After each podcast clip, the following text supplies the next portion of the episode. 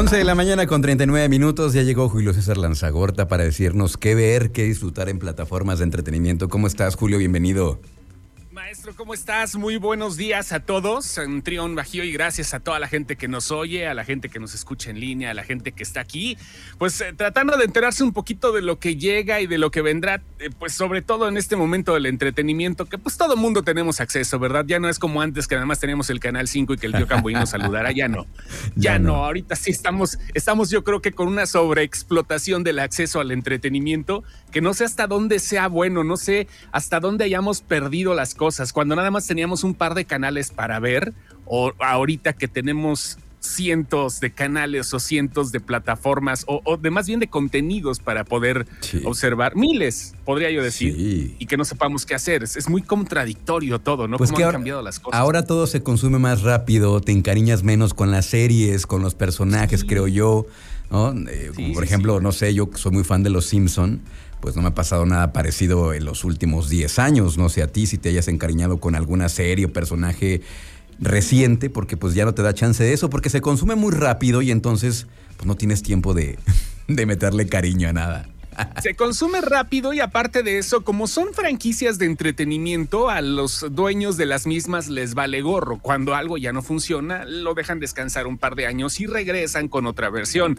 Como es el caso de Resident Evil. Hoy se estrenó un tráiler de algo que es diferente a lo que vimos en el cine con Mila Jovovich, diferente a lo que vimos en el cine hace unos eh, meses eh, que también sacó Sony Pictures, pero ahora Netflix prepara el 14 de julio una serie que estará eh, dentro de la mitología de Resident Evil, este, este videojuego que pues mucha gente conoce, ¿no? Que es uno de los primeros survival horror, se llama el, género este horror y, bueno pues ahorita ya está basado en las hijas de Albert Wesker que es un personaje muy conocido eh, y en, la saga de los juegos, y bueno, pues obvio van a vivir ellas en Raccoon City, que es el lugar donde las cosas comenzaron y pues algunos años después tienen que enfrentarse con toda la bola de zombies ahí en la nueva Raccoon, como se llama la ciudad. Este, en Londres también van a tener que llegar al año 2036 y está interesante porque es algo completamente diferente a lo que habíamos visto. Obvio, es Netflix, acá hay de dos sopas o es una buena o es una mala serie que tiene cinco o seis temporadas, o es una buena serie que es cancelada la segunda.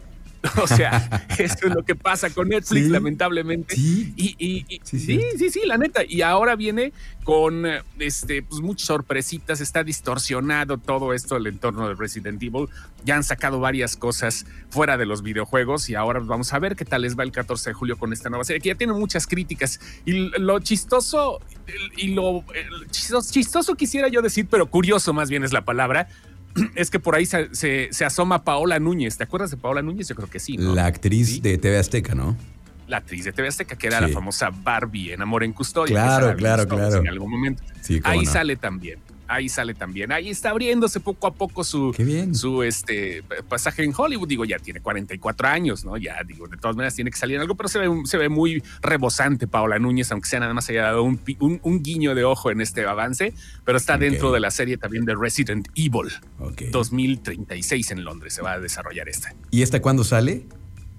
14 de julio es cuando sale. 14 de julio, ok, para que vayan anotando todas las, todas las recomendaciones. Pues fíjate que ya ves que me quedé muy eh, entusiasmado y encantado con la serie de, Moon Knight.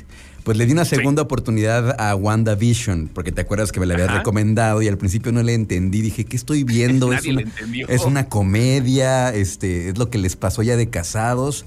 Y está buena, está buen el giro de tuerca porque ya hay que tenerle paciencia. Hay que tenerle paciencia. Tres capítulos porque entonces entiendes qué onda con esa serie. La quien ya la vio sabe perfectamente a qué me refiero, pero está buena, ya voy por ahí del quinto, sexto y me está gustando, ¿eh?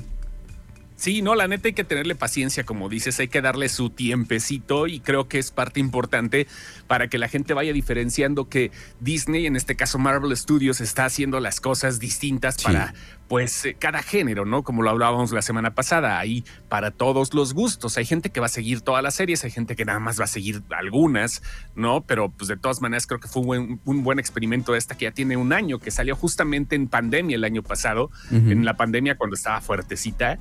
Y este, pues, y, las cosas han cambiado de una u otra forma para bien o para mal con lo que sale de Disney Plus ahorita, pero WandaVision fue la primera y creo que es un muy buen ejemplo de que se puede diversificar el género de superhéroes sin lugar a duda. Y hablando del género de superhéroes, este, en julio, en junio va a llegar una película que realmente le causaría competencia hablando de multiversos al Doctor Strange. ¿Cómo va a estar el asunto? Mira, la película se llama Todo en todas partes al mismo tiempo. Es de A24, ya sabes que es un estudio muy eh, clavado en sus propias ondas. Y, ¿te acuerdas de la película Swiss Army Man con este Daniel Radcliffe y con Paul Dano? Que son unos tipos que mm. tienen que estar en una playa y que tienen que convivir con un cadáver, es, con una isla. Está medio creo Creo que sí, sí, creo que sí, ya, ya le hemos comentado, creo que sí. Ajá. Sí, sí, sí. Bueno, pues es de estos mismos tipos y la protagonista Michelle Yeoh esta este, onda es realmente multiversal y ha causado una cantidad de elogios enorme por parte de toda la crítica y de la gente que la ha ido a ver. Tiene un 96% en Rotten Tomatoes de críticas positivas y la publicidad de boca en boca le ha dado para juntar 45 millones de dólares de recaudación a nivel mundial hasta el momento, aunque no se ha estrenado en muchos países y torno, y, la historia torna, digamos, durante lo que sucede con una inmigrante china que la está investigando allá el IRS como el SAT de aquí, la están investigando y todo eso, y entonces este, de repente sale que solamente ella puede salvar al mundo porque tiene que explorar otros universos. O sea, está muy loca la película. Y aquí pasó algo bien chistoso. Sale Jamie Lee Curtis, la actriz que todo el mundo conoce por Halloween y por Mentiras Verdaderas, ¿no? Es una gran una gran actriz, la señora sale Jamie Lee Curtis, y en Instagram hace unas semanas, porque esta película ya tiene más de un mes que se estrenó en Estados Unidos, en Instagram ha estado tirándole al Doctor Strange diciendo, espérense, nuestro multiverso está mejor que la porquería que hicieron en ah. Marvel. Así de fuerte, en serio, le está tirando duro, se puso ruda y déjame te digo que Jamie Lee Curtis es una nerd, o sea, nerd de hecho de que se viste, de que hace cosplay, de que se pone a jugar videojuegos. La señora es una nerd en toda la extensión de la palabra. De hecho, va a ir a la boda de su hija vestida como uno de sus personajes. Está muy raro todo el asunto, pero muy gustoso. Lo hace ella y le está tirando mucho a Doctor Strange. La película se estrena en junio, todavía no sabemos qué onda. Ya las principales cadenas de cine en México comenzaron a hablar de ella. No sabemos bien la fecha de, de, qué onda, de cuándo sería el estreno, pero de todas maneras igual hay que estar pendientes.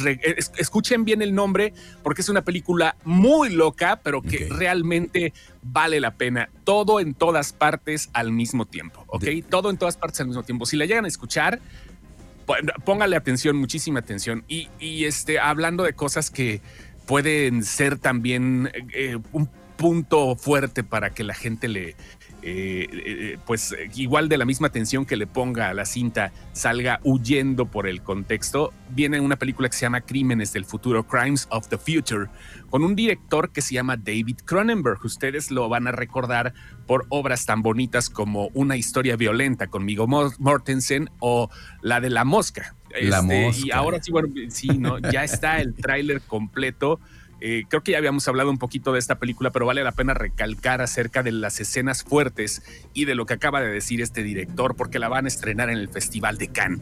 Dice, hay algunas escenas muy fuertes, Estoy seguro que tendremos gente saliendo de las salas en los primeros cinco minutos de la película. Ya veremos. Y vamos a música porque sé que tenemos que ir a Vamos a ir a música, regresamos con. Hay que comentar también que ya estrenó el primer tráiler de Avatar, El Camino del Agua. Ya lo tengo listo. El Camino del Agua. Bien.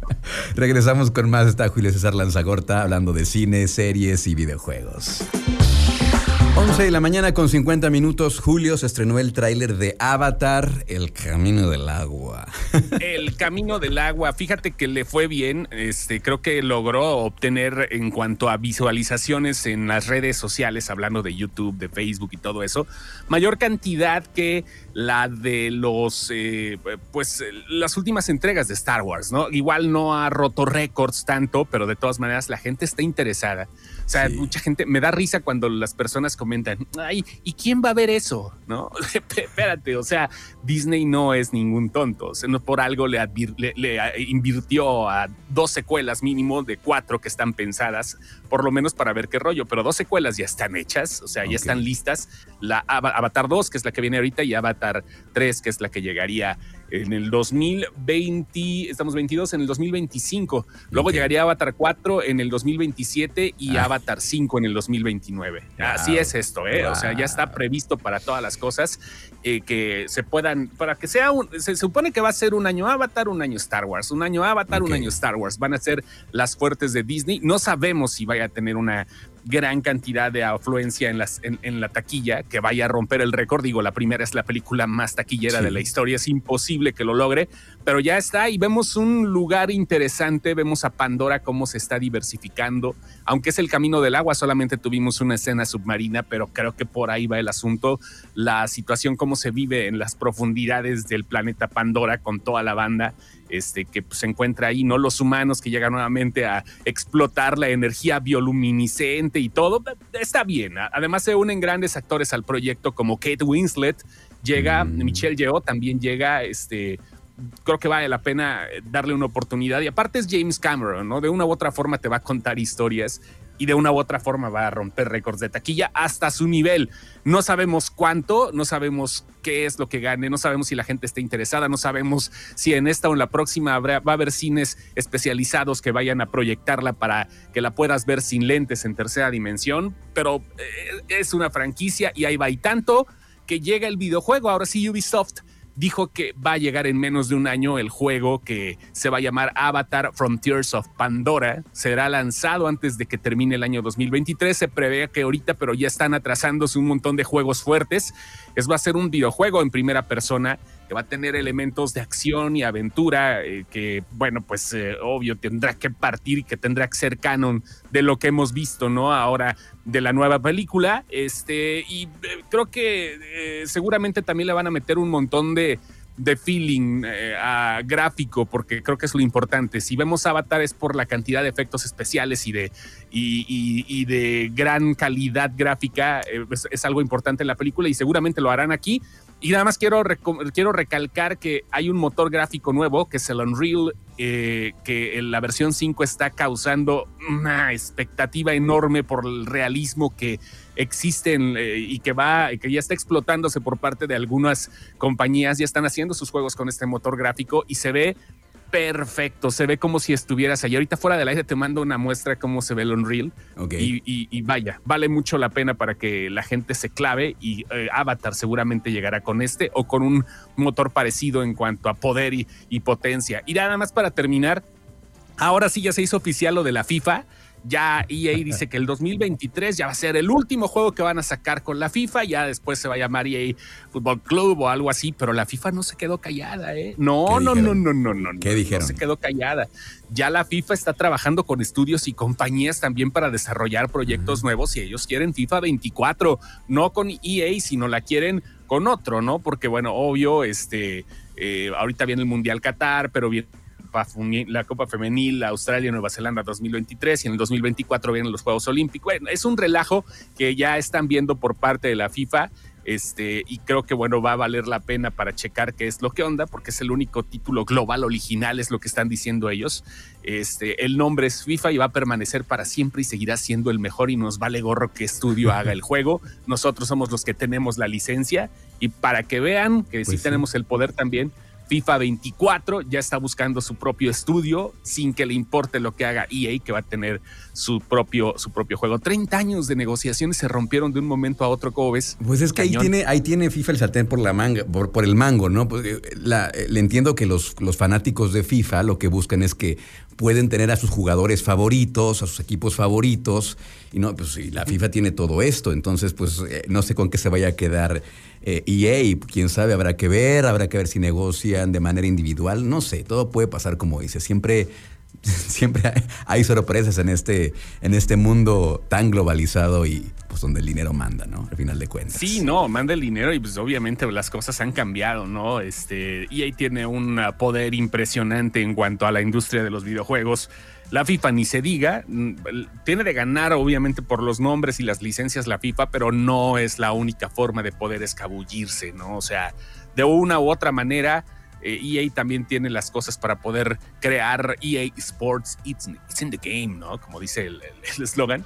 Este, creo que tiene el poder para poder hacer un montón de cosas eh, con o sin licencia. Ya veremos, ¿no? Todavía faltan algunos años, el 2023 va a estar sabroso y bueno, pues eh, eh, sobre todo porque es el último juego. Y ahí está la información, señor. Ya veremos entonces. ¿Cómo te encontramos en redes sociales, Julio, por favor? Ahí nos encuentran como sin excepción. Este, búsquenos en facebook.com, perdón, diagonal sin excepción. Ahí estamos y vamos a pasarla chido porque hay buenas cosas y siempre estamos actualizando las, las noticias más importantes. Eso. Muchas gracias. Un abrazo. Super, ahí nos vemos. Gracias, gracias. Vamos a una pausa y seguimos con más aquí en Trion Live.